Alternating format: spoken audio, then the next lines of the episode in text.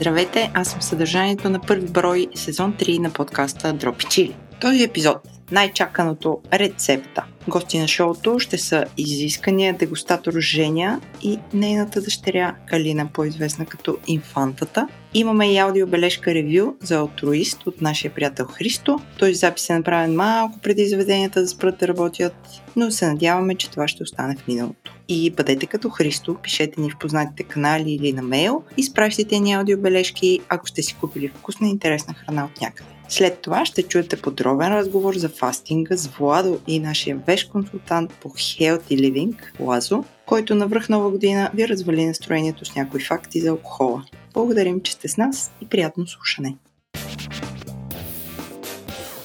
Здравейте в първи епизод за 21 година, където аз съм с нашия добър познайник Еленко. Здравейте, приятели! Също така сме с приятелката на шоуто Женя. Здравейте, приятели! Еха. И този епизод ще е много интересен и леко еклектичен, защото а, сега ще ви представим новата рубрика за тази година, която ще се води основно от Еленко и ще се разказва за рецепти. И сега Еленко ще ни разкаже малко повече за нея. Еленко, я кажи за какво ще се разказва твоята рубрика. Миналата година си направихме един брейнсторм как да развиваме подкаста и аз предложих да събирам някакви хора, които готвят добре някои определени неща и абсолютно нечестно. Първи гост съм аз и да, след успеха на Home Cooking подкастите ние решихме така да повдигнем крак и да направим това нещо. А и всъщност в тази рубрика ще опитаме да представим лесни би, които всеки може да направи сам, но това няма да е салата капреза или нещо, което изглежда красиво в Инстаграм. Моята цел е да се представят традиционни български рецепти, хаштаг патриотизъм, които е лесно да се направят и всеки обича по един или друг начин, но не може да ги срещне в ам, всекидневието. Те ги се срещат във всекидневието, просто обаче някакви тънкости не могат да се срещнат по-скоро. В смисъл, като тръгнеш да търсиш рецепта за нещо, което е класическо, намираш някаква рецепта, която е много такава бейсик. А тънкостите, според мен, остават настрани и хората затова фейлват, като готвят това нещо. Тези, тези всичките тънкости не се ли откриват с практика? Колкото повече готвиш един боб, толкова по-готин става. Така е. И това искам да кажа, че принципно българската национална кухня не е много няма много тънкости. В смисъл, тя не е, не е изискана. В смисъл, България не е имало а, дълго време някой, който да е бил готвач, така че да развие нещо и че да е известно. Тя е на селска кухня и обикновено има, се готви каквото има. Но всъщност днеска а, ще а, за първи път още не сме сготвили, но ще готвим на живо. А, и ще като, как да кажа, като без телешоп, ама... Ама на живо, ама без картина, да, без картина, а само с аудио. А и ще направя смилянски боб по рецепта на сайта smolendnes.com, който не е вестник, но е супер дълбок. И тази рецепта съм я правил, може би, около 10 пъти и съм достигнал до ниво, което не, така, не ме е срам от нея. И е, гордея се, а бих казал, че бие повечето бобове по родопски хижи. В смисъл, че достигаме до доста добро ниво. Така че ще може да намерите рецептата в бележките на шоуто и ще разкажа за тънкостите, доколкото ги има, когато се прави това нещо. Също така, ако решите след това да сготвите боб по тази рецепта, може да ни изпратите снимки или ако имате желание за някаква по-специална рецепта, която е ленко да сготви или да а, обсъдим в ефир, пишете ни на познатите контакти. Аз сега ще го играя Джак Тъпото, защото първо, че не ям боб, а, второ, никога не съм готвила боб и ми е страшно интересно. Така, сега виждаме една купа, в която Еленко е накиснал а, боб. Какъв е този боб, Еленко? А хора, първото условие да направите добър смилянски боб е да имате смилянски боб. Смилянски боб е особен сорт.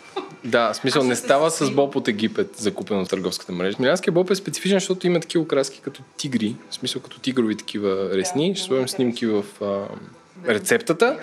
И той е два вида. Има дребен и едър. Като дребния е с размерите едно зърно около сантиметър, сантиметър и половина дължина. А, а добре, защо на нас си накиснал от дребния, пък едрия си го държиш тук в бурканчето? Защото едрия по-добре става на салати или ако го правите на тава. В смисъл, ако се пече. А, защото едри има по-дебела ципа и трябва по-дълго време по различна термична обработка да, да се обработва. Добре, да. А Ейдър Боб да вариш право ли си? Пробвал съм, да, получава се, но то е за друг, друг тип ястия. Смисъл за а, някакви, които имат повече сос, а, смисъл са... Това, сега ще правим чорба, смисъл ще правим супа днес. А защо се накисва боба? Да, основното нещо, което спира хората да правят боб е, че като отворят рецепта да правят боб, пише започвате вчера. Тоест, боба трябва да се кисне 24 часа. Задължително, ако планирате да направите боб утре вечер, служете го днес. Накисва се, за да може да няма проблеми с стомаха, които най-често са пърдни. А, Накисваме боба, за да не пръцкаме. А всъщност по-голям проблем е, че просто ти е тежко и хората смятат, че къде ядеш боб и ти става тежко и така нататък. Реално, ако един боб е добре накиснат и добре направен, не би трябвало да имаш проблеми с стомаха изобщо. Добре, и сега той си е престоял. Той е стоял 24 часа и сега, понеже искаме да го запишеме това нещо в рамките на някакво нормално време от 1-2 часа, няма да го сложа да какри дълго време, а ще го, ще го сложа в тенджер под налягане. Така че... Не е като по а, готварските предавания. Аз тук съм си направил преди малко едно хоп и е готово. Сега ще го сложим тенджера под налягане, където, когато излезе там и почне да свисти, се вари по моя преценка около 15 минути. А иначе, а колко време се е вари, ако не е с тенджер под налягане? Този боб специално. Ами този боб, не, честно ви кажа, не съм го правил, но според мен 3-4 часа 3-4 часа. Да. Да. Защото аз също правя боб, но аз го варя горе-долу около час, час и нещо. Но не е такъв. Не, не пръскам не, после, той- защото преди това съм че- го накиснала 24 часа, защото аз за разлика от другите хора съм прочела предварително и знам, че трябва да се накисне. Смолян днес, .com ли беше? А, ще линкнем рецепта, да, моля днес. Също интересно на, на тая рецепта, не казвам, че тя е най-вярната, но в нея няма домати. Което предполагам, че е исторически коректно, защото Боба е дошъл много преди доматите в България. Аз в далечната 90 и някоя година ходих в едно село Стойките, където се запознах с човека, който е донесъл доматите в селото през 30 и някоя. Аз мисля, че доматите сравнително късно стигат в тази част на, на България. Ами сега слагаме Боба. Така, тенджерът ни издава магическия звук. До тенджерата имаме един тиган, в, в който какво правиш, Еленко? А запържам лук, в който се слага червения випер и една-две лъжици брашно. Лука трябва да е златен.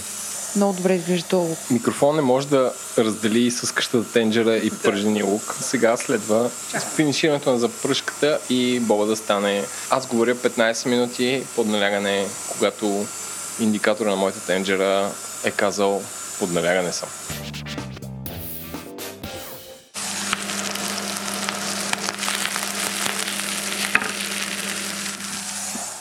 Това беше златистия лук. В добре запържения лук слагаме червен пипер и брашно. Брашно, защо слагаме? Ами, що така, така пише в рецептата? Така се прави за пръшка, сигурно. Да, така се прави. Две лъжици брашно. А, червения пипер е най-нормален, не е, не е лют или, или нещо такова. Просто червен пипер. И сложи лъжица и половина. И сега бъркаме. Боба увря, както сигнализира таймера, 15 минути минаха. Сега много важно е да се излее тази вода, в която е вряло от тенджерата по налягане и тенджерата по налягане се ползва като нормална тенджера, за да се забърка с останалите продукти, които са чесън, който е пасиран с вода, моркови и запръшката. Добре, ама всичките тия неща, които ще добавиш, те са по рецепта или ти си импровизираш а, базирано на годините опит? По рецепта съм, мал- малко съм ги подобрил. За нашата рецепта с боба, аз съм иновирал това, че правя чесъна на паста с вода, защото да не стои истински чесън. И сега ще чуете как го блендвам. Малко прилича на мляко. Еленко, как върви Боба? Ами боба малко бавно, защото сега сложихме студена вода в сварения боб, за да излеем тази вода, в която е врял. И сега чакаме да завризам с морковите и, и запръшката. Това ли е момента, в който Боба къкри? Още не е закакрил, защото сложихме студена вода. Защо сложихме студен вода? Защото изхвърлихме в тази, която е врял, за да не пръцкаме. А, благодаря. Боба какри. Е, сега включихме абсорбатора и ще сложим запръшката. Току-що Еленко сложи лъжица ОР-2.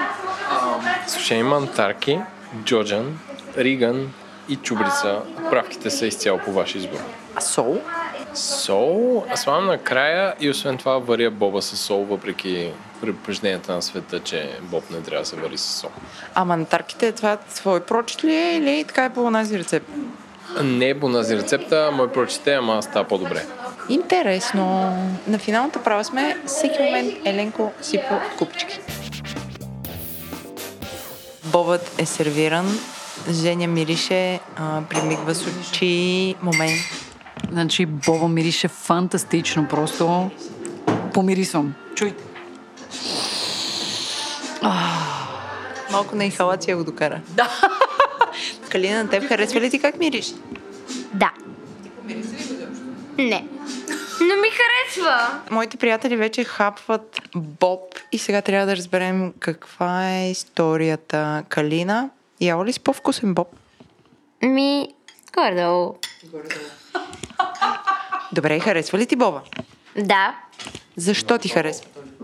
При самия вкус има нещо по-различно, обаче мисля, че от някаква подправка. Но не ти е неприятно, а ти е вкусно и интересно. Да. Добре, Женя, твоето мнение за Боба?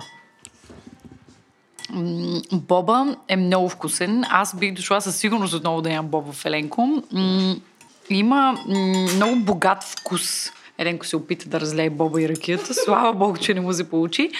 А, има много богат вкус. Аз много харесвам такива а, стари български ястия, които са с а, много правилните подправки, защото, примерно, на мен не ми се отдава да подправям така добре такива Еленко, докато готвеше, аз забелязах, че ти на няколко пъти беше супер изненадана, че слага това, слага онова, ти така не го правиш. Точно така. Факт, мен ме изненада това, че Еленко слага чесън. На всичкото отгоре Еленко направи а, а, веганско мляко от чесън, както го нарекох аз. Сиреч, той направи чесъна на, на нещо като... Ами да, даже не и паста, то беше доста течно. На пиана, да.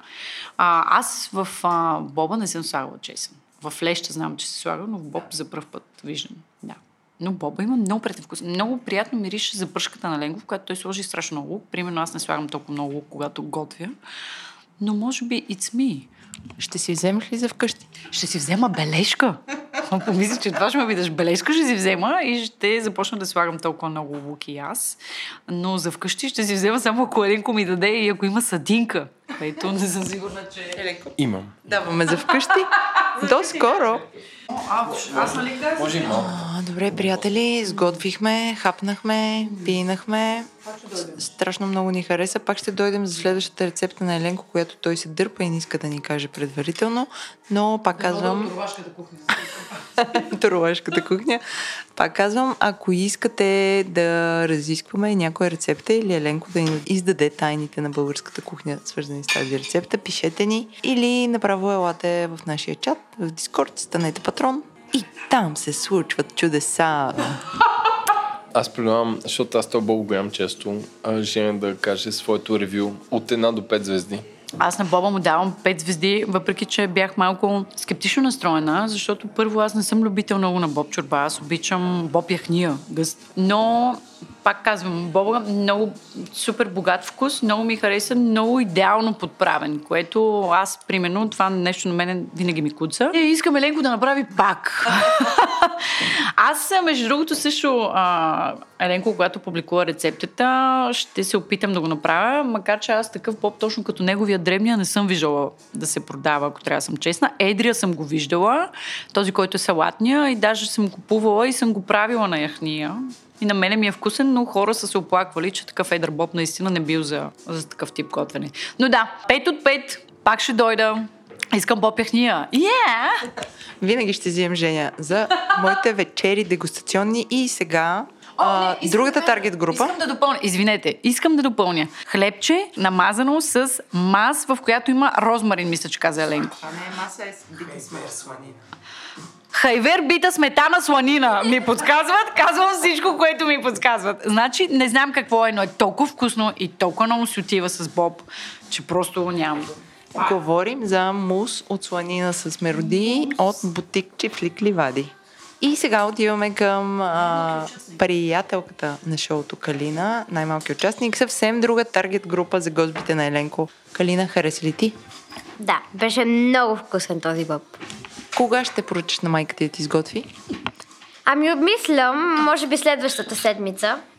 Някой уикенд, за да й дадем повече време така да се да. вложи в рецептата. Окей.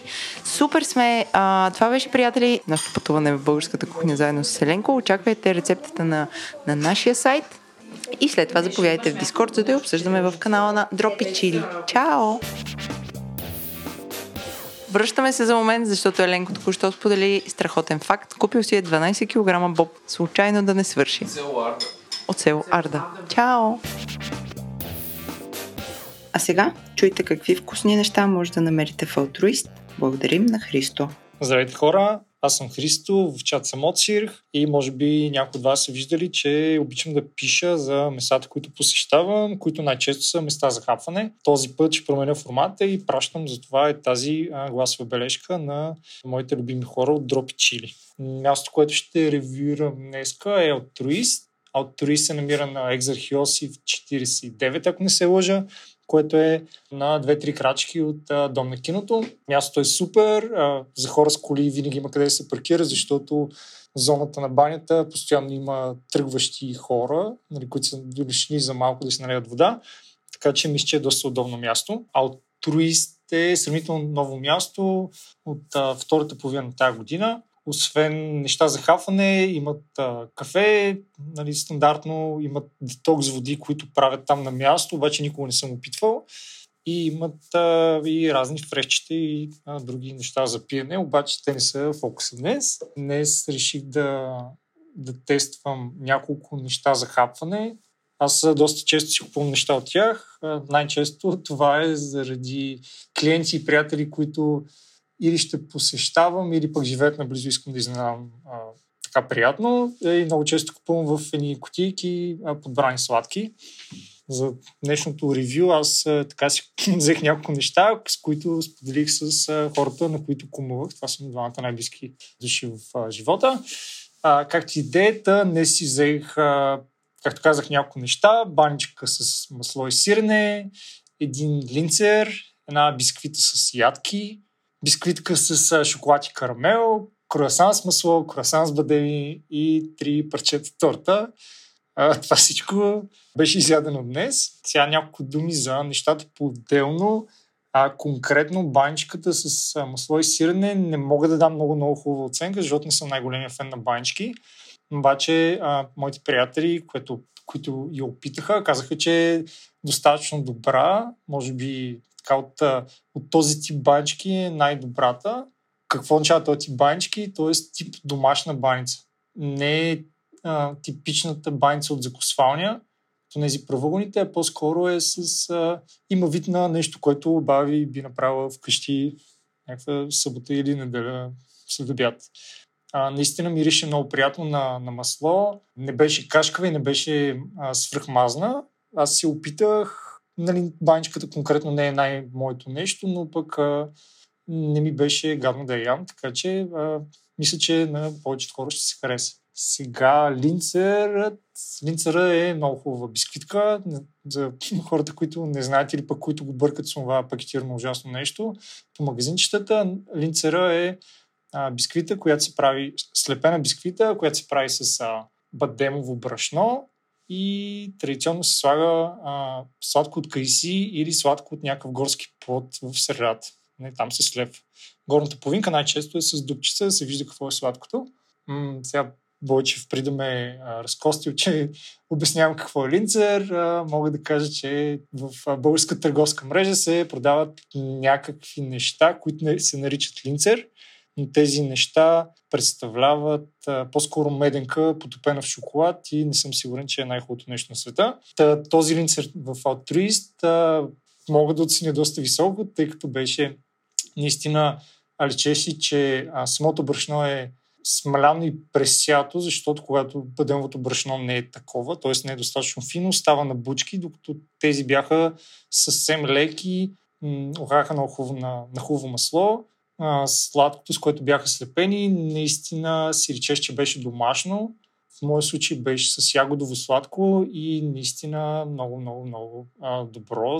Нямаше семки, които аз по принцип обичам, но знам, че са недостатък на, на сладката. А, беше съвсем а, гладко, много приятно сладко а, и цялостната ми оценка за, това, за тази бисквитка беше много висока. А следва бисквитката с ядки. Това е нещо, което на мен, честно казвам, не ми хареса. Бисквитката представлява една голяма маслена бисквита, която е а, обвита с най-различни ядки. Видях шамфастък, лешници, мисля, че имаше орехчета, но не съм на 100% сигурен. Проблеми с тази сладка беше, че имаше една много голяма плътна част, която нямаше нищо, нищо не се случваше, докато нали, зоната с самите ядки беше така приятна за, за хапване, но в един момент оставаше една голяма суха бисквита, която е не е толкова неутрална, колкото един скон и не е достатъчно сладка, че да е самостоятелна, но това е мое лично мнение. Затова и така и съвсем не ми хареса. Не бих си взел втори път тази бисквита с ядки.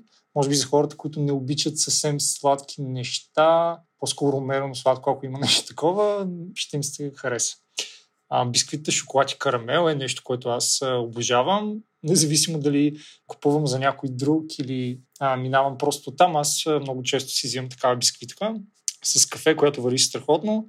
Така, който не знае, аз бях започнал да водя един блог, силно казано кулинарен, по-скоро правих и продължавам да правя всъщност рецепти, които а, са ми интересни и ми харесват. И нещо, което аз много харесвам е а, това, което американците наричат chocolate chip cookies, а, но в един вариант, които са малко по-дебелички, малко по-тестени. В този случай съм и за да добия една по-добра така представа, по-голяма база сравнение, аз се опитвам, където има някакви хубави или поне изглеждащи добре такъв тип бисквитки в а, мрежата от места, които посещавам като съм писал и подобно нещо за Савини. Нещо, което мога да кажа за тази бисквитка тук, която е с парченца шоколад и карамел, е, че от магазин, т.е. от а, място, което можеш да си купиш. За мен това е най-хубавата бисквитка, на която съм попадал. Супер си изпечени, много са приятни като текстура. Карамелът е геймченджер в такива сладки. Това е емпирично доказано, наистина. А, много е приятна на външен вид, т.е. е апетитна, пише си отгоре изяшме, както казва Чак и е достатъчно голяма, че да ти стигне с, а, дори с малко по-дълго кафе, а пък ако е по-малко, просто има накрая повече бисквитка, която да, да така си изядеш с голям кеф. Това е, може би, любимото му нещо в а, тази сладкарница. Въпреки, че тя не е таргетирана към а, хора с бисквити, за мен това е абсолютно нещо, заради което бих отишъл там, дори да нямам път на там. Сега круасанчетата, които си купих, имаше два вида. Круасан с масло и круасан с бадеми. Взех и двата.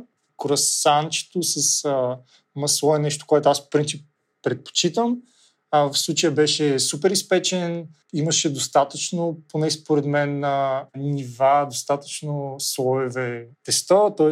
вижда се старанието в, в правенето на тези корасани, т.е. не е нещо джаста праста, нали, което пък би било нетипично за, за това място.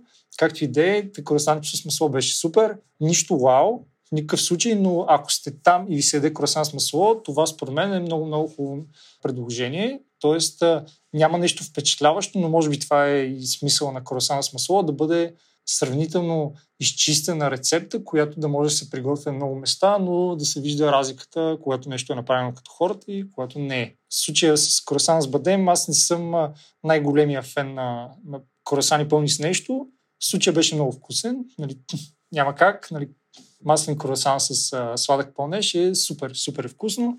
Просто не е моето нещо, но имаше един много приятен лек крем. Тестото, може би защото беше и поръсено с подразахар допълнително, мен това не ми харесва.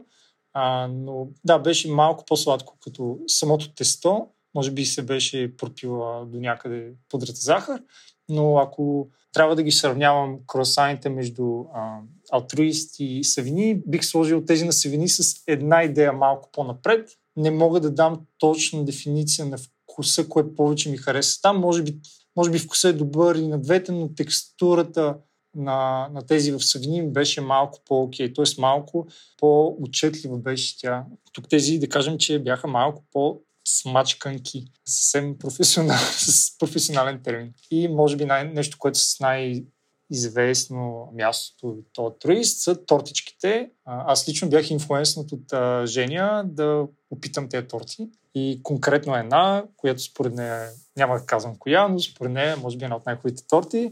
Здравей, Жени! В случая аз взех три парченца от три различни торти.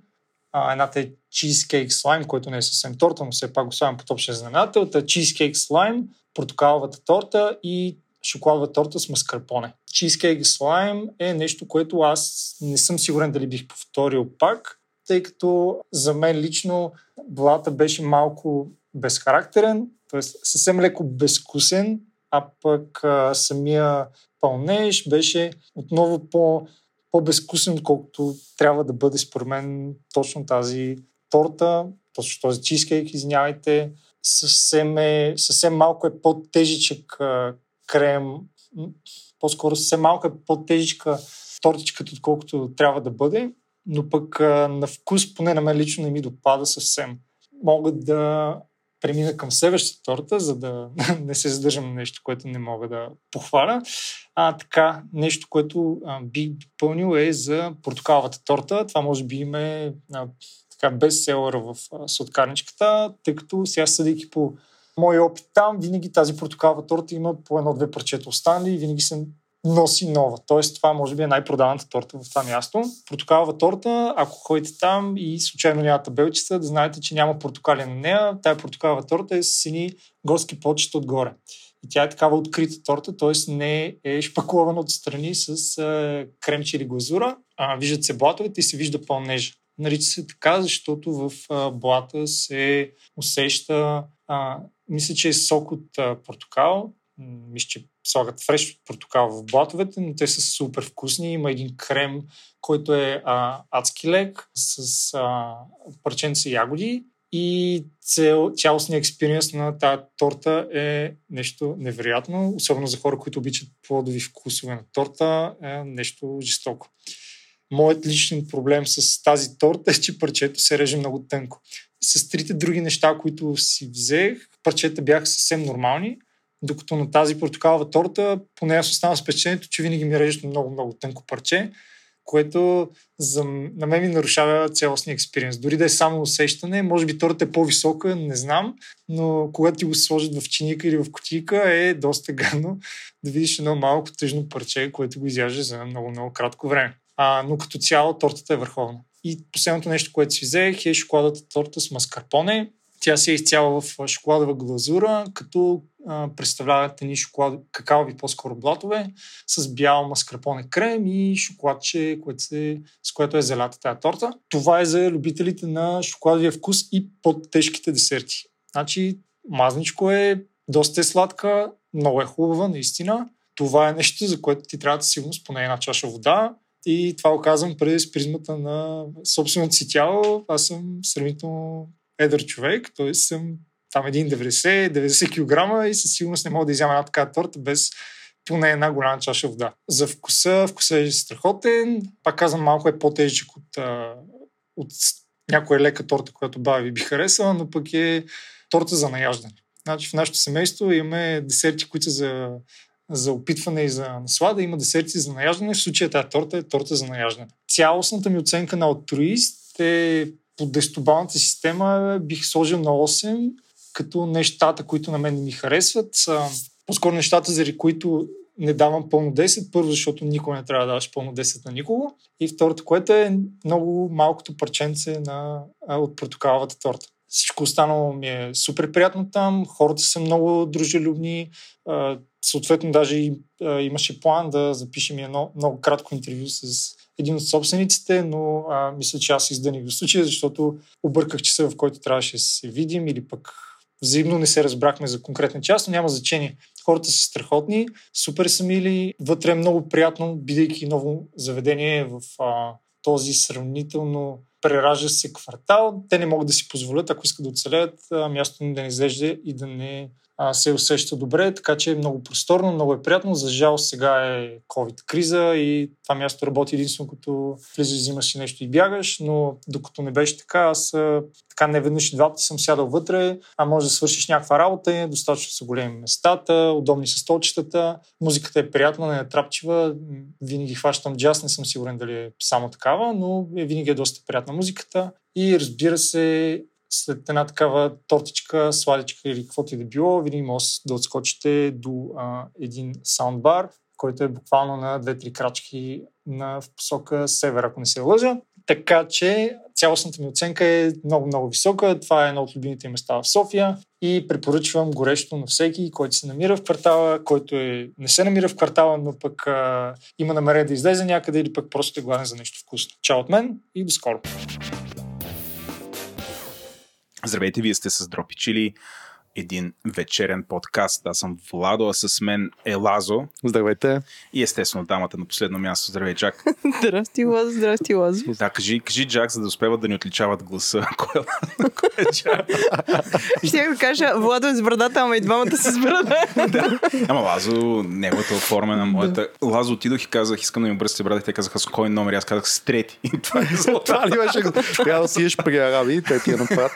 Там много насечен правят. С конец дам. С коне. О, много скубе това. Обаче това не е епизод, в който ще си говорим за... Това е епизод... Здравейте, скъпи приятели, това е епизод за брадите. Честито. Как да не ви падне косъм в храната. Сега, много е важно, записваме в 8 без 10 вечерта и това е супер важно да бъде уточнено, защото ще правим епизод за фастинга. И понеже правим епизод за фастинга, аз съм някакси супер привилегирован и щастлив домакин да кажа, че всъщност и Лазо, и Джак фастват и са идеалните гости. Идват в къщата ти, носят храна, не пият алкохол, не ядат, вършат работа, тръгват си, тръгват си във форма и живота е прекрасен, така че хора канете повече хора, които са изкарали COVID, а, хора, също така които ние с Лазо и ядем през деня, така че може да си кажем часовете, в които ядем, така че да ни поканят. Да, за обяд. Или кога да избягвате. Джак чувам ядяла много и само скъпо. Джак като почне и няма спирка. Давам думата на, на Джак и на Лазо да кажете сега, как стигнахме да правим епизод за фастинга? Очевидно е някаква супер гореща тема. Да, аз а, мога да кажа защо избрахме фастинга. А, събираме теми от нашите следователи в социалните мрежи, плюс а, нашите патрони в а, чат канала в Дискорд. И много от хората казаха, че темата за фастинга им е интересна. Освен това сме януари вече, хората правят бичбодита. И на нас с Лазо също ни е интересно. Владо си пошляпваше кембето. Вижте, това е звука. А, освен това, с Лазо сме практикуващи активно и, и решихме да се съберем да си побъбрим. А Владо, който възнамерява да започне с фастинга от утре, а, реши... как се... Други ден после. Да, сутри и други ден стават два дни. А, аз много бърз провокативен въпрос. Аз знам, че ти, Джак, чат падат, в смисъл имаш такива цикли. Ти си Да, аз- аз съм- цикличен. Нали, тут така, то така, обаче знам, че Лазо го прави от супер много време. А, сподели малко информация, всъщност колко време го практикуваш. Това и си жив. Този януари, трета година започвам. Ама, чакай, трета година какъв протокол? Трета година интермитент фастинг. Ще обясним след малко какво Да. е това. На различни видове фастинги съм пробвал, постепенно стигна до тук. Също така, трябва да кажа, че аз може би в ранните си 20, когато бях ентусиазиран бодибилдър, също фаствах, без да знам, че това е фастинг. Тогава го правих чисто от естетическа гледна точка, да орелефявам.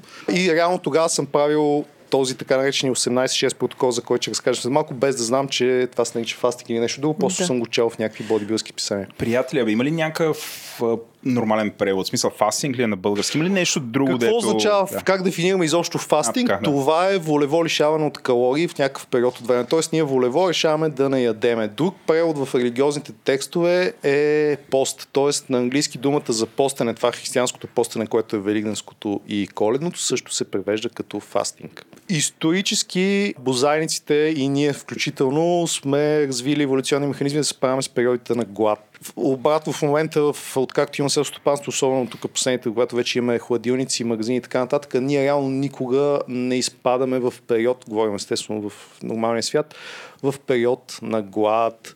Хиляди години назад е установено, че гладът в някакъв смисъл е полезен, той няма, има някакви здравословни ползи и подобни протоколи присъстват във всички религиозни учения, и в християнството, и в мусулманството, и в, а, в исляма, иска да кажа, и дори в юдаизма. Юм Капур също фастват, в индуизма и така нататък. Другото, което хората, които отглеждат животни, също да са установи тази полза, например, хората, които гледат кучета, ще ви кажат, ако искате кучето да ви живее дълго, два дни седмица не го хранете. Нали? Това е всички, които гледат, например, лоджийски кучета, го знаят. И естествено, то в различна цикличност става популярно, после губи популярност и естествено в момента, както всеки здравословен фат, е набрала страшна популярност тук последните години, но вече има и доста хора, които го изследват, доста ресърч се прави по въпрос и наистина ползите са доказани многократно. Имахме един въпрос от а, някой наш приятел, защо толкова е нашумял фастинга последните години. А, последната година, аз бих казала, че въобще не е последната година, ми едно 5-6-7 години в България си е едно нещо. 5-6 хилядолетия, да се върнем. Това е част от цялата Health and Longevity вълна, която тръгна може би от Силиконовата долина и от Да. Калифорния и целият ресърч, който е свързан с това. И естествено, докато завърти колелото, за да стане мейнстрим, мина този период, то в момента просто е набрал критична инекция и вече да, освен всеки това е сме чул. сезона. Да, прочела хиляди статии и така нататък. Много, може би преди 4 години излезоха много изследвания. Основните водещи специалисти са пак американски учени. Един е доктор а, Сачин Панда, който прави доста изследвания с, а, с плъхове и с мишки. И един от другите фанатици на фастинга, пак не помня от кой университет, е доктор Питър Атия. Те всеки има леки разлики в това, което изучава, но резултатите им се покриват. Те работят независимо един друг. Сеща ли се преди години имаше нещо, което се нарича лечебен глад. Mm-hmm. Беше супер популярно в България, включая някакви хора хореха. Предполагам, още ходят на такива дебелари, ами, според мен там жулят сокове и... Да, аз имам нещо. познати, които са ходили А, на такива. Каква е разликата между тия две неща? Хората отдавна се установи, да, че глада има а, ползи за здравето, особено хора, които са с надмного на того. Сега, фастинга, тук в този разговор, който правим, го разграничаваме от диета, чиято цел е да се свали тегло. Не, че с фастинга не може да свали тегло, но ние по-скоро ще разгледаме фастинга като нещо, което се прави дълго време и теглото не се променя. Тоест аз го правя от 3 години и теглото ми стои също. Аз не го правя за да отслабвам, а го правя за Нямаш здравословна много, много на къде да слагаш мен. Но да, идеята ми е да, да т.е. ние търсиме здравословни ползи от фастинга, не е задължително да отслабнем. А, има, разбира се, може и да се отслабва чрез фастинг. Иначе, да, целебния глад е тази книга и аз си спомням от зората на демокрацията и я се търкаляше из нас, но доста практики има. Ако не се лъжи дановистите, имат някакви такива практики. Наистина ползите са много. Твърди че се лекуват много заболявания. Ще засегнем след малко. То наистина е така. Може да хвърлим яснота за това какви протоколи биват фастингите. Добре, може да започнем. часовете. Дай да кажеш какво е протокол. Тоест някакви формите на фастинга. Протокол е, да, форма да, на фастинг. Да. Благодаря ти, Владо. А, между другото, това, което каза, че по-късно а, Лазо ти, че по-късно си разбрал, че фастиш, също се случи и при мен. Аз ям два пъти на ден от край време и в някакъв момент, в който нали, за първи път чух за, за фастинга, си казах, «Пф, аз е, хе! А, аз имам те, защото толкова късно ние почнахме с Джак, говоря. А, сега ще се върна към този фитнес Spider Sport, в който ние тренирахме, където, а, нали, сега споделям моя опит. А, на мен ми беше казано, че а, а, по принцип не е добре да изпитвам глад и е добре да ям по-малко и често, което да ме запълва и всъщност Една от тезите, които чух там е, че, а, например, когато организма гладува, после като се появи храна, той си казва, о, аз съм, аз бедствам, бедствам, бедствам. Появява се храна и той е примерно ти освояш, но и задържаш мазнини. Затова е добре с мал... по- постоянно да ядеш по-малко и така организмът ти казва, о, той е някакъв охолен живот, смисъл всичко е безопасно, спокойно и така не задържаш. Смисъл, има ли нещо вярно в това? Мисля, че после това нещо отпадна. Точно така. Това беше една стара теория от а, 90-те години, която ще се оказа, че е страшно погрешна. Аз също тогава се храних примерно по 8 пъти на ден на малки порции, което еми аз тогава занимавах с бодибилдинг. Аз занимавах с бодибилдинг, така че ми беше важно, но а, после ти това мислил нещо... ли си за нещо друго, освен за храна през този ден на 8 пъти? Ама ти когато ядеш такъв режим, ти ядеш едно и също така, че ти спираш да го мислиш, защото ти после всеки ден ядеш Да, да, е марули, пилешко и така до смърт. Как ти да е. Но 8 пъти на ден. 8 пъти на ден. Идеята е това се отхвърли и оказа се, че всъщност е изключително вредно точно това да се набива непрекъснато, е хубаво да се яде няколко пъти по много, защото така се хранят хищниците. Ние сме, въпреки това, което ще ви кажат вегетарианците, ние сме по-скоро близки до хищниците, въпреки че сме всеядни. И стигнахме до протоколите. Да, айде да почнем от най-разпространеното 18-6. Да, най-разпространен е така наречен intermittent fasting. Това означава, че в рамките на едно денонощие ние ограничаваме всичките си хранения в някакъв часови прозорец. Както Джак каза, например, най-честия случай това е 18-6, което означава, че в 6 часа ядем и 18 часа не ядем в денонощието. Аз тук една забележка, това за мен, нали, термина фастинг тук не е много правилен, защото калориите, които се изяждат за едно денонощие всъщност не са по-малко, но той е придобил а, известност и вече си използва правилния термин е time restricted eating. Тоест хранене в времеви прозорец. Но той си влиза в фастинг и се нарича наистина intermittent фастинг. Това е което аз практикувам всъщност най-много. Трябва да кажем, че на 18.6 този прозорец, в който казваме, че ядем, това не значи, че, например, ако обядваш в един и вечеряш в 7, от 1 до 7 ядеш непрекъснато. Да, да, ти можеш да ядеш както ти е добре. Той по принцип протокола започва от 16-8, който е по-лесно изпълним. Нали, mm-hmm. Хората градират, стига се до 24 и всякакви екстремности. Аз съм... 24 какво е веднъж на 24 часа? Не, не, 20 на 4. 4 а, часа 20. ядеш, 20 часа не ядеш. Аз съм на 18-6. Аз сега това правя. 18-6 понеже моята цел е отслабване, веднъж седмицата правя и 24 часа и плюс много сериозна рестрикция на калории и следене там на абсолютно всичко, което се яде. Като кажете 18-6, това какво значи? Ядеш 12, след това в 6 часа и след това чак другия ден на 12 часа, например. Да, точно така. Имате ли някакви такива часови комбинации, които препоръчвате, просто да споделите вие как го правите? Според или... мен, както, си, има ли, както има ли ти е удобно и зависи от ежедневието. Точно така, зависи от ежедневието ти. Единството ограничение, то не се налага това стига по принцип да не се вечер много късно. Хубаво да. има 3 часа преди лягане. Тоест, ако си лягате в 11, в 8 трябва да сте свърши с храненето. Тук сега ще ви върна на тази българската поговорка, дето сам,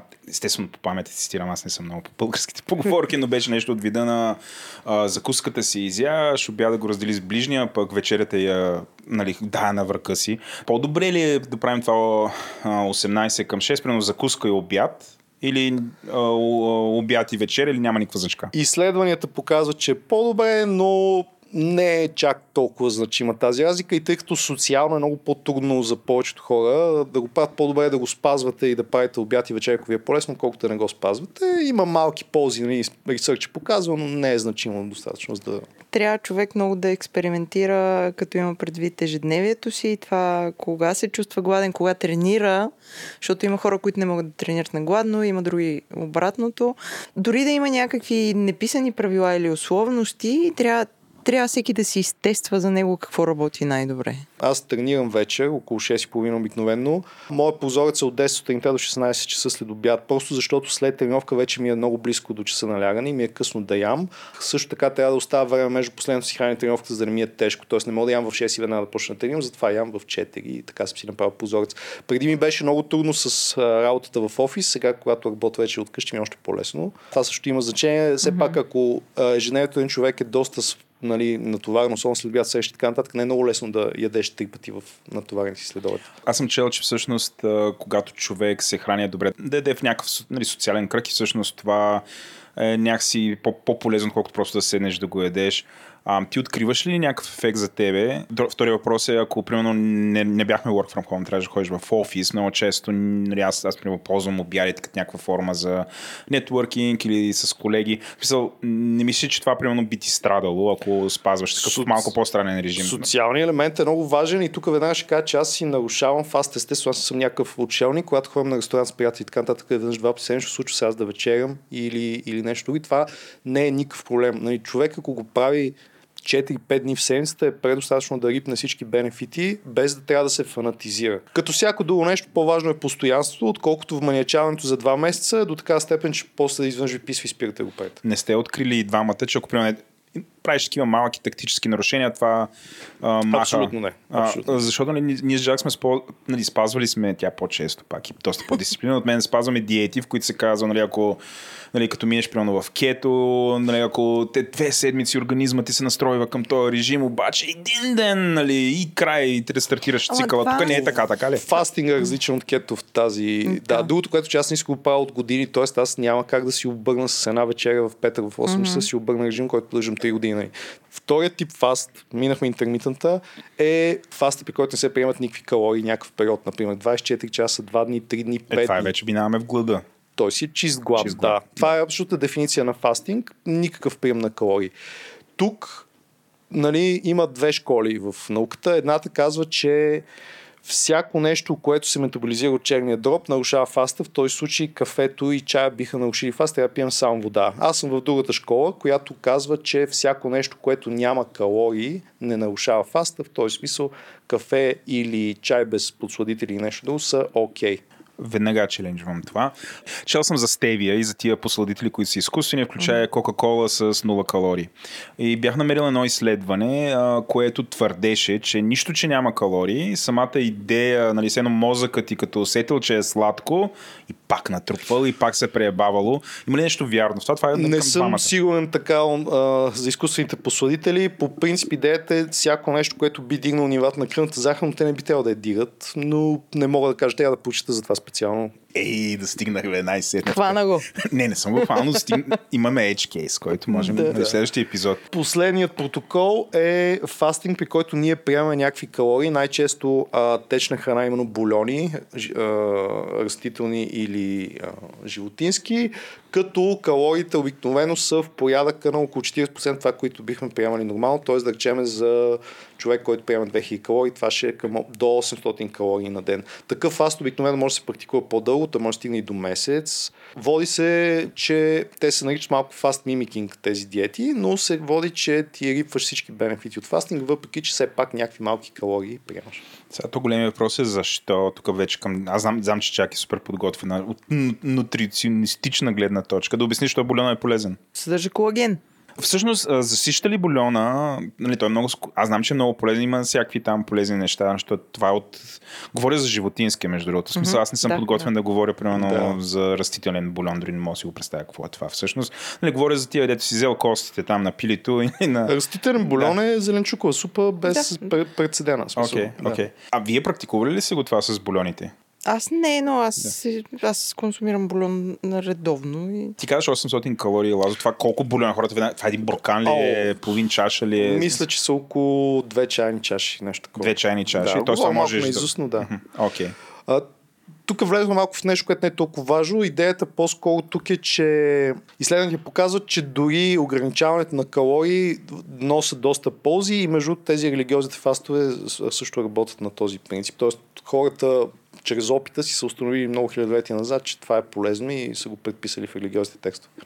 А като протокол, най-дългото, което считате, че е здравословно. Са пак, пак връщам се към една школа, по, дето тренирахме, където глада по принцип, а, няколко пъти съм чувал само нещо, бих казал, намирал съм го и на други места като твърдение, че когато гладуваш, организма ти ам, нали, почва не, не селективно, примерно, не, не сваля само мазини, примерно изяждат и мускули, така, така затова трябва да се внимава. В смисъл, има ли някакъв горен прак, преди който м- организма да не почне примерно, да, да маха мускули, които по принцип е добре да имаме мускули, защото това ускорява свалянето на, на сланина? Има, да, по принцип. Едно от нещата, които случват при по-дълги фастове, говорим над 72 часа, е, че се увеличава до 5 пъти отделянето на хормон на растежа. Целта на това е точно организма да не губи мускулна маса, а да гори само мазнини.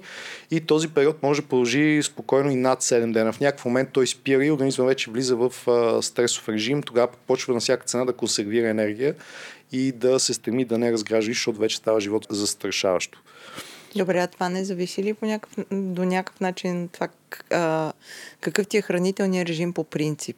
Защото ако аз храня високо мазнинно и си фастя, а, има хора, които ядат абсолютно всичко и решават да започнат да фастят. Има такива, които са на кето, има вегетарианци, които решават да, да фастят. Тоест, за това да каква храна въпрос, приемаш, вероятно има значение. Да. За да отговоря на това въпрос, ще разкажа набързо какво се случва, да речем, след 12-14 час на неядене.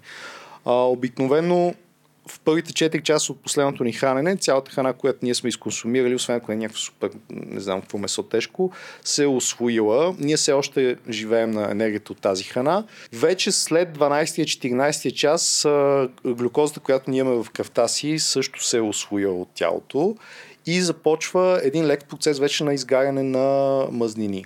И това, което Джак каза, хората, които по принцип се хранят високо протеиново, високо мазнino или пък са дори на 100% кето, те вече са, тялото им е в такъв режим, така не че да го и повече мазни и те понасят много по-лесно фастинг протоколите, защото тялото им просто е свикнало да използва този тип а, за енергия. Аз само да допълня въпроса на Джак и въобще той към Джак. Аз съм сигурен, че тя като е избрала тая комбинация фастинг с, високо мазнина, ниско въглехидрат, не право кето в момента. В момента съм яко кето, да. Сега си абсолютно, ти си кръстоносица на, на високо мазнината ниско въглехидратна.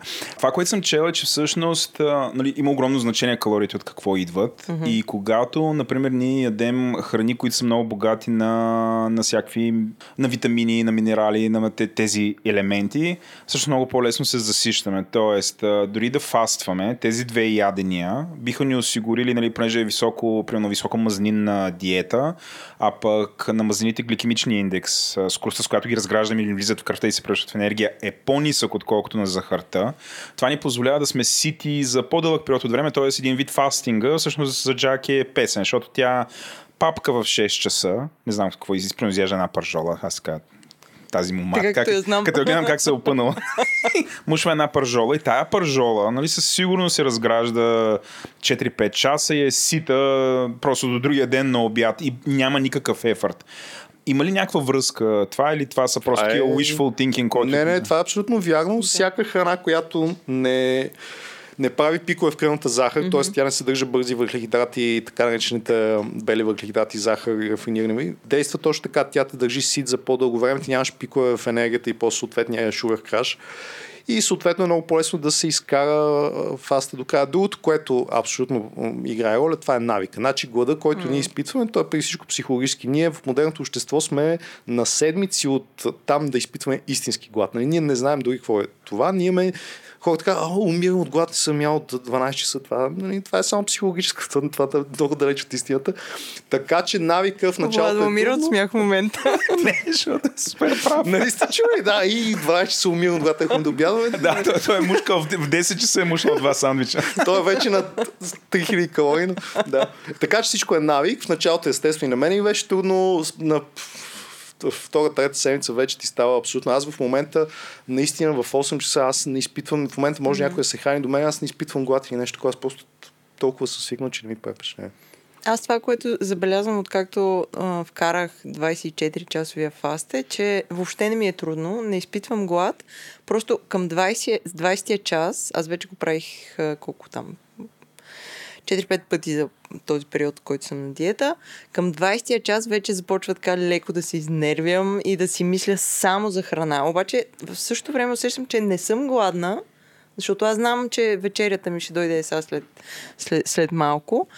И се наливам с вода жестоко тогава. А, и това ще я да питам. Хак, така ли се хаква системата? Смисъл, има ли нещо, ако жулнеш една чаша вода и... Да, запълва ти с крема, чай също, по принцип зелен чай или черен, той по принцип намалява апетита, помага. помага. Пак страничен въпрос. Пиеше тази вода, обаче аз знам, че тя така, нали, убива ти апетита и разрежда ти стомашните сокове. Колко е добре след това да се храниш? Примерно, не е да пиеш една чаша вода, изчакваш 5 минути и тогава мушкаш нали, То- храна или как? То ли нали значка? има някакво такова пак написано правило за, за водата, че по принцип е окей да пиеш а, поне през час половин литър вода и Половин литър вода през час. Това, по, значи, това значи най-малко бая, един час. 12 литра вода Не, трябва. не, не, не, не казвам на всеки час да пиеш половин литър, а поне през час. Аха. Като около храненето, аз не съм много фен на с храненето да пия вода. Аз не пия никакви тежки с храна, това е Да. много вредна Да. практика. Също. Отново, ако с... най- винаги мога да погледнем а, как се хранят животните. Ако видите, ако имате котка или куче вкъщи, то никой няма да тръгне да пие вода, докато се храни. То ще пие вода след това. Тъпи животните, затова не сме ги подчинили. Да, Тези шеги са. А, Та, да, водата ти дава някаква, някаква ситост. по принцип ти ако пиеш може би вода, след това ти няма да може и да се храниш, защото ти е пълен корем. Тоест ако изпиеш сега половинка, една пластмасова бутилка, да половинка, после седнеш да ядеш, не Но тук малко се отклонихме. Да, изчерпахме ли ги тия протоколи? Защото Джак вече Мисля, напъва че там, да. напъва с пайплайн от въпроси, дето е подготвил хора, извадила съм- един огромен аз съм- лаптоп, заредила го на една плюшена възглавница, опънала си, вдигнала си я краката и сега иска вече да Абе, минава е, нали пайплайна. знаеш, че аз съм подреден човек. Обичам да... Знам, бе, чу... Чувал съм. Има ли негативи от фастинга? А, за някои а, случаи да. Едното нещо, което се случва при фастинга, особено кой, кой, такъв, който ограничава калориите, е, че може да се намали производство на половите хормони и при мъжете и при жените. В този смисъл, жени, които се опитват да забременеят или са бремени, не е хубаво да фастват, защото това а, вкарва организма в тресов режим и да речем, може би секрацията на дори жената да не може да забремене, защото организма е в стрес. Той знае, че в момента има недоимък и не е най-добрият момент. Кои са половите хормони? Смисъл да ги кажеш? А, тестостерон и естроген. Окей, да, тези. А, другото, което хора, които по принцип имат някакви заболявания, например диабет тип 1 и тип 2, също трябва да се консултират с лекар поради това, че те пък не могат добре да освояват кръвната захар. Но съм чувал, че ако си в преддиабетно състояние, супер бързо се връщаш в нормално. Точно така, фастинга е много хубав за превенцията на диабет, но ако вече си развил диабет, ти можеш да си помогнеш с фастинг, само под лекарско наблюдение. Но иначе за превенция е едно от най-добрите неща. А, деца, до пубертет, до крампо също не е хубаво да фаства, защото те първо, че имат много бърз метаболизъм и второ, те все още организма им расте. Тоест, нищо няма да им стане, но дългосрочно те нямат никаква полза от това нещо. Влия ли фастинга по някакъв начин на, на цикъла на жените или на, а, на ПМС при жените? Има изследвания, да, които твърдат, че симптомите се облегчават, когато се фасти. Това по-скоро е някакъв резултат от това, че а, се консумират и по-малко бързи въглехидрати и така нататък. Но да, има такива изследвания. Друго нещо, което между другото забравих да кажа е, че когато се фаства, ние преди сме го споменали, това нали, има три аспекта на, на здравето. Едното е храненето, другото е движението и третото е съня. Ако да. ние имаме нередовен режим на спане и се вкараме в фастинг, особено с ограничаване на калориите, тялото автоматично ще влезе в стресов режим на самосъхранение. Може да случи това, което Владо каза по-рано. Тоест, то може да почне да трупа мазнини, защото си мисли, че сме в някаква живот състрасяваща ситуация. Тоест, ние за да изпълним всички ползи от фаста, като за начало трябва и да, се, да спим добре. А, след като говорихме на въпроса за ПМС, mm-hmm. а, какво беше предменструален синдром, mm-hmm. да. А, да отговорим на въпроса, има ли някакво влияние върху понтетността на мъжа? Не. Доказано е. Доказано е, да. Естествено е. Ние сме в по-облагодетелствана ситуация. Не знам, без посочи Лазо и каза, естествено е Влади, който си мъжа на Джак. Не знам тази ситуация, като се върне. Жените с по- повече се влияят а, от а, фастинга потенциално негативно, просто защото те са тези, които износват плода и плода трябва да е винаги подсигурен с храна. Тоест там може да дойде при тях намаляване на дамските хормони, при мъжете не. Освен, освен ако, пак казвам, има недостатъчен сън, тогава вече се дига кортизола, той блокира тестостерона. Извън съня, какво друго може да е? А, ежедневен стрес също. Ежедневен стрес също, който би динал а, нивата на кортизола, но той така ли, че с фаст или без фаст ще повлияе на тестостерона. Добре, казахме какво е фастинга, какви са му протоколите. Дайте сега да кажем на хората, които е така слушаха ни, слушаха си и казват, това е песен, дай да почвам от утре. Аз съм чувала и познавам хора, които се мятат директно на или на 24 часа, или на 36, което според мен не е окей. Okay. Ти, ти какво мислиш, Лазо?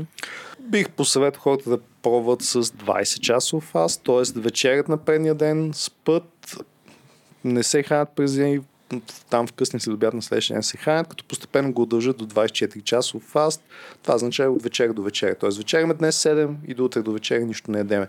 Много важно е, ако ще започнете по принцип да правите фаст, дните преди първият ви фастинг в живота, да се опитате да се храните по-здравословно, в смисъл да ограничите бързите въглехидрати, защото това много ще ви помогне с усещането за глад. А, ако 2-3 дена се храните по-високо протеин, сега протеина може и да е растителен, тук да не агравираме излишно вегетарианците, но важното е да малите бързите въглехидрати, това ще ви помогне с фастинга със сигурност. Аз тук веднага така контра въпрос ще ти я дам. Нали, хората, които не се хранят на, на някакъв режим и решават да фастят, когато не са яли дълго време, на тях ще им е супер лесно вечерта да изгърмят ни 3000 калории което на практика обезмисля цялата ситуация. Точно така. Много е важно първото хранене, след като сме фаствали, независимо по кой протокол, да е нормално хранене, каквото бихме имали и ако не сме фаствали, mm-hmm. а не да се опитаме в тази вечеря след 24 часа да изядем колкото за двата дни, в които не сме яли. Тоест, ние продължаваме живота си все едно не сме фаствали с нормално хранене и така нататък. Просто скипваме едно да, ядене. Просто скипваме едно или две яденето. Това е идеята. Разбира ли, Вода? Абсолютно. Звучи, аз, аз от моя звучи мега лесно.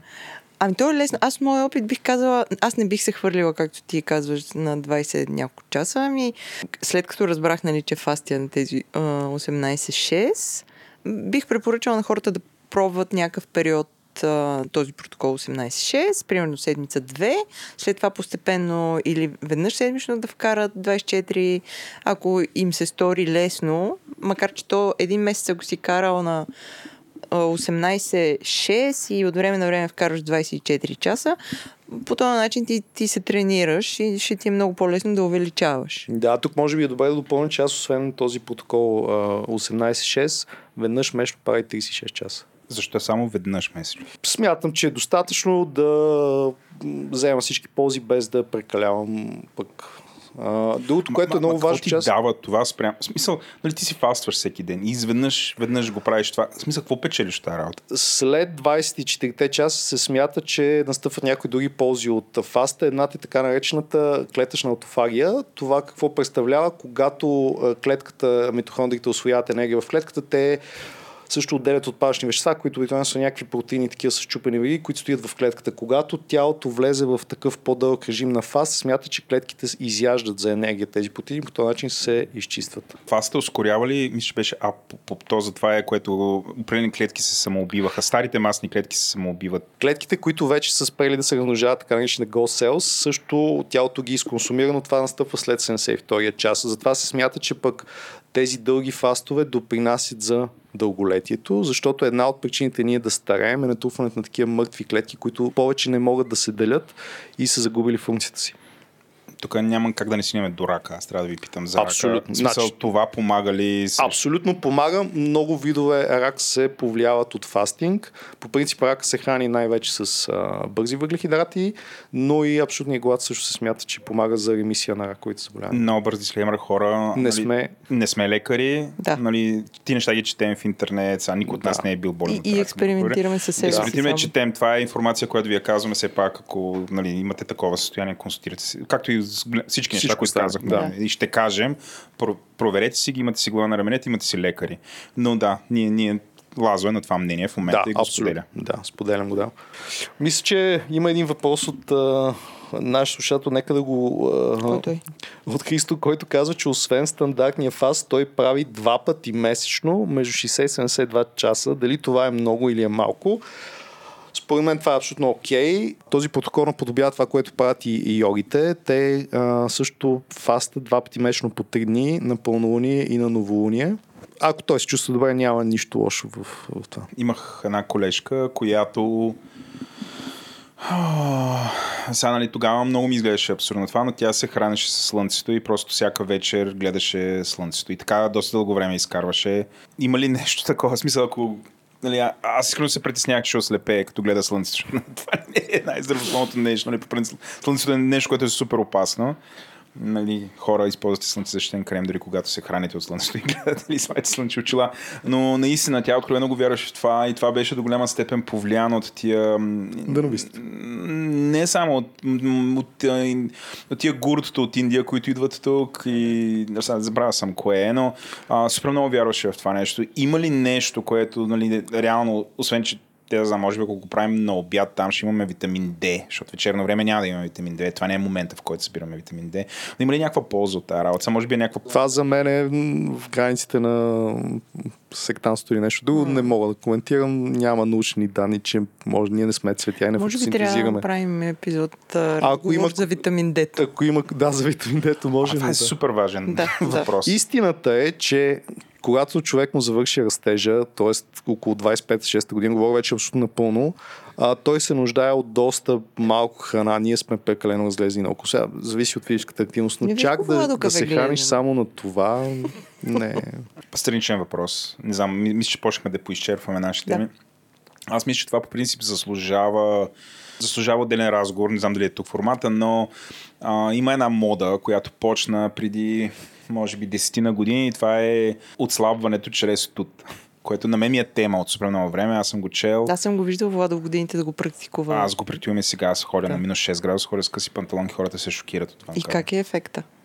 А, след това нещо се чувствам перфектно, защото изсмуква цялата тази топлина енергия от мен и се чувствам супер стимулиран. Мисля, че много ми буства метаболизъм. Много добре се чувствам. Но нали, много добре се чувстваме такова супер субективно. Да, да. По принцип е булшит да кажеш супер добре се чувствам. А, но аз се чувствам много добре. Връщам се тук. А, има Имате ли някакви наблюдения по тази тема? Смисъл, ако може да комбинираме студ с фастинг и високо мазнини сколиди, има ли, има ли някакви мнения по въпроса? Аз, че аз това мога да кажа, дава супер добър че резултат. откакто съм на, на стригнато кето и, и фастинг, буквално бедствам от студ, защото ми е супер студено до момента, в който не хапна нещо. Това е много интересно. Аз съм обратното. Между другото, това, което Владо казва, не е лишено от а, смисъл. Голяма част от енергията, която ние изразходваме в покой, е да поддържаме температурата на тялото си. Ние за това сме топокръвни, за разлика от другите животни, които не могат да си регулират. Ние сме способни всички бозайници да поддържат температурата на тялото си в рамките на половин градус, денонощно, независимо от външни температури, от минус много до плюс много. В този смисъл, всеки път, когато сме стресирани, например, чрез студ, ние ще горим повече калории, за да си поддържаме телесната температура. Но Лошата новина е, че това е, Стреса. Е, е, това е. не, остави стреса пренебрежимо малко е. Тоест, калориите, които ти ще изгориш от това, че ти е студено, са пренебрежимо малко. Ти няма да изгориш 1000 калории, ще изгориш 150 повече, отколкото би изгорял а, по принцип. Иначе студа има много ползи. Той е полезен за кръвността система, дори за кожата а, и така нататък, но Ма не ти ли създава този стрес, който ти каза? В смисъл, генерира ли ти кортизол и всъщност... Студа не. Студа не. Той, а, а, студовия стрес, той се нарича хормезис или още това, което на мен убиваме прави по-силен. Напоследък е много популярно. А, всички са чували за Уим Хоф, ледения човек, който практикува студени дишове, душове, седи в вани след и така нататък. Смята се, те се наричат хит шок протеини, които се активират едните от топлина, това е сауната, другата половина от, от студ и те са много полезни, но тук за тотално друг разговор отивам. Тотално друг разговор. Добре. Да. Тук пак да кажем на хората първо да почнат с контрастни душове, нали? Ще направим отделна тема, ако искате за сауната и за душовете. Топ тема, между другото. Абсолютно Да. да. Да Има да много слова. Аз, аз и това правя. Сега всичко Да. останало. Добре. А, Джаки, останаха ли някакви други Ами, въпроси? мисля, че не. Тук опаткахме ги за... Аз мисля, че покрихме 39 абсолютно минути. всичко. Мисля, че имаш един въпрос. Нека да го говорим, защото ми беше интересен. А, какво мислим за фаста, при който се изключват и течностите?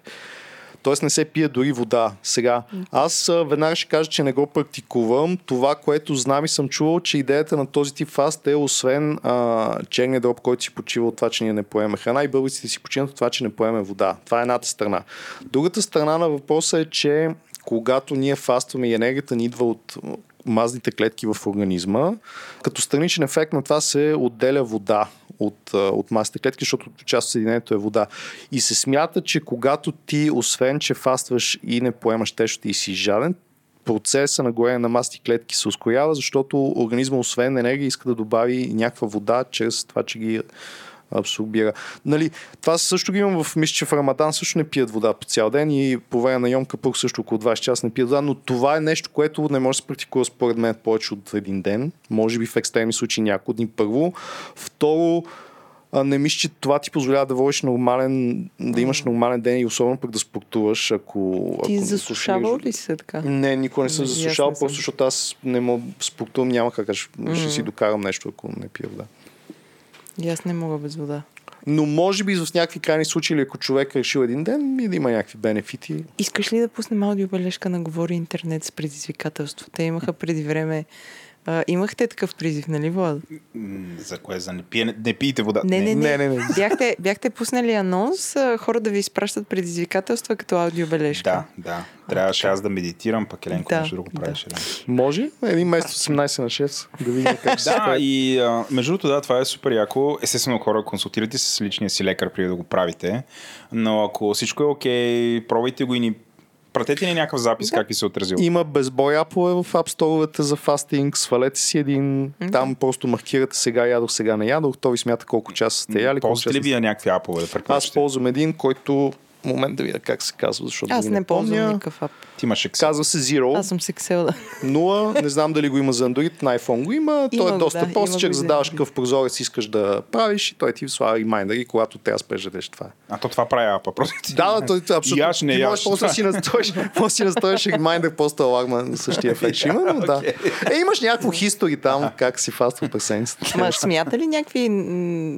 Не, не, не, не, много е бесик. Апа е страшно бесик. Просто буквално има един таймер. Много ми е смешен този И ап. хистори, това е. Но хора, които са начинаещи, ще им помогне, според мен. Да... Поне да се дадат на... Да, и, и някаква дисциплина, защото като видят, нали, че има още 2 часа по апа, ще, Ей, ще тая се задържат да не бе. Въпрос към, към Джак. А, ти като като фастваш вкъщи, само ти ли го правиш или е някакси групов... А... Семейно. Семейно, да. А, Семейно не, е абсолютно съм само аз. Вкъщи аз съм футнацито. А, никой друг не се интересува толкова детайлно от това какво яде и какво не яде. Абсолютно съм се изолирала в момента и в моментите, в които съм решила да съм стрикна. Планирам си само моята храна, ям си когато трябва да ям. Даже а, заради а, пандемията спрях и да готвя вкъщи, защото ми стана супер досадно. Въобще аз съм е, един срещу двама от една година насам. Добре, Лазо, по-лесно ли е, когато човек го прави някакси като груп, групов По-лесно ефорт? е, по-лесно е да семейство. So, вечерята по принцип традиционно е много социално нещо нали, за всяко едно семейство и е много трудно, ако аз затова казах и в началото, по-добре е, ще ви е по-лесно се решавате от закуската, за да имате този социален елемент с близките си. А, вече нали, ние сме малко по-крайни така с, с Джаки и затова го практикуваме. Съвсем но, малко. Да, но по принцип естествено, да. По-лесно е, ако всички са на един режим, до някаква степен прави. Ами май това. Готови сме. Оставаме за, на разположение за въпроси в чата И на в Говорим чата, на и Twitter. на мейла, и в Твитър, и навсякъде. И наистина някой, ако го пробва и да знам, му се отрази по някакъв начин, Да. иска да го сподели с нас, запишете се там. Ако не му е харесало, може да ни поиска мейла на Лазо да му скара. Да. И така. Да. Но Чао. пратете ни запис, кажете какво мислите. Ако сме изпуснали нещо, ня- някакъв въпрос, питайте ни вече там, където може да се Абсолютно. комуникирате с нас. Добре, аз съм да, край. супер благодарен за този разговор. Много благодаря, беше ми супер интересно. Пак заповядай. Да.